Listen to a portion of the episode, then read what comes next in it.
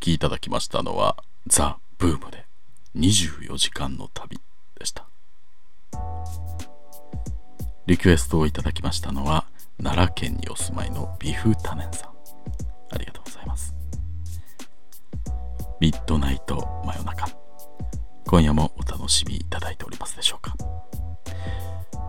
今週この時間はザ・ブーム特集。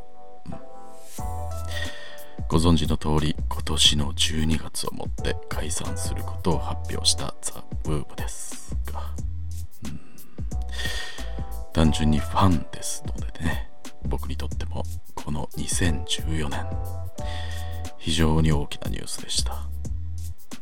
今週は毎日この時間帯解散を惜しみつつミッナイリスナーの皆さんと一緒に彼らの曲を聴くお時間とさせていただいております。うん。ミッナイリスナーの皆さんからもザ・ブームに関する思い出のメッセージなどたくさんいただいております。えー、こちらは京都府にお住まいのラジオネーム猫柳さんです。ご飯もりもり丸さんこんばんみない。こんばんみない。今日もまだザ・ブームの解散発表の衝撃から冷めずにいる状態です、うん、ずっと彼らの曲を聴いてきました。いろんな思い出があります、うん、学生時代のバイト終わりバイト先の先輩としょっちゅう夜中ドライブしていました。その先輩がブーム好きだったので車内でよく聞いていました、うん、いいですね、うん、夜中あてもなく走り回って朝方になるとカーステレオに合わせて車内の大カラオケ大会になったり。いろいろ歌っていましたが忘れられないのは「帰ろうかな」を歌っていた時の話です、なんかいいですね。ちょっとでもうん切ない話やめてくださいよ、うん、もう僕もおじさんだからね。最近類線弱いんですから。サビのところの歌詞が帰ろうかなやめようかな。朝一の汽車に乗って。ですよね、うん、でこれが2番では帰ろうかなやめようかな。あの子が働く街へとなります、うん、この曲はこれを何度も繰り返します、うん、ふるさとを出てきた青年が一人ぼんやりと帰ろうかないややめようかな。そんな風になんとなくずっと頭の中でぐるぐるして。最後はこのサビを何度も繰り返しそんなぼんやりぐるぐるした気持ちが表されていて私のとても好きな曲です。そうですよね。僕もよく聞きました、うん、ただこの繰り返しが罠なんです。ん。罠ですか？えー。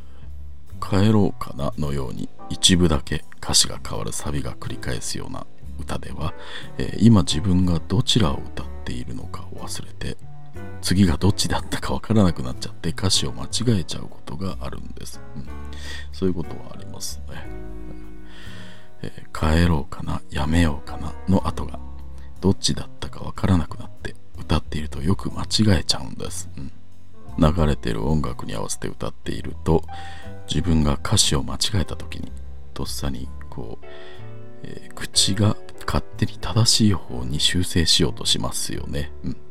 なんていうか途中からでも正解に寄せていくというか、うんえー、自分が朝一のと歌おうとしているのに実際は2番のあの子がだったという時なんですがあ間違えたと思った瞬間に正解である方のあの子がの方に口が勝手に合わせていくんですが、朝一のと行くところのあ明日の S くらいのところで修正が始まっちゃって、正解の方のあの子が働く街への途中からあの子がののの O のところにつながっちゃうもんだからちょっとなんかいかがわしい街に帰ろうとしている歌みたいになってちゃうんですよね。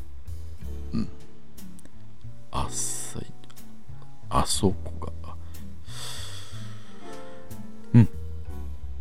えー、今週のミッナイのザ・ブーム特集みんないろんなことを思い出しながら聞くんでしょうね私の人生のさまざまなシーンで流れていたザ・ブームちょっと懐かしい話を思い出したので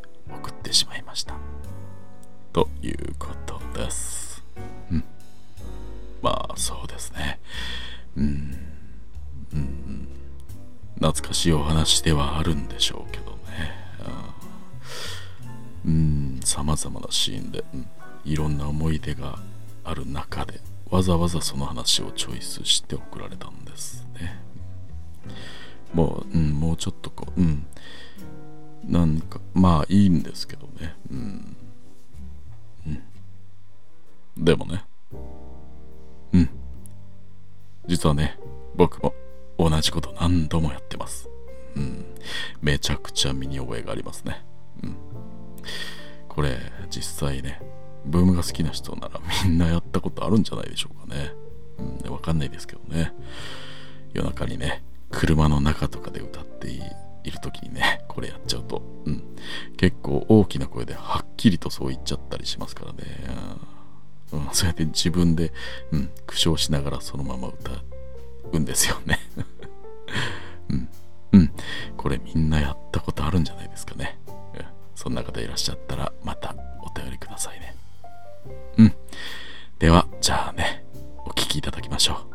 みんな、歌い間違えないようにね。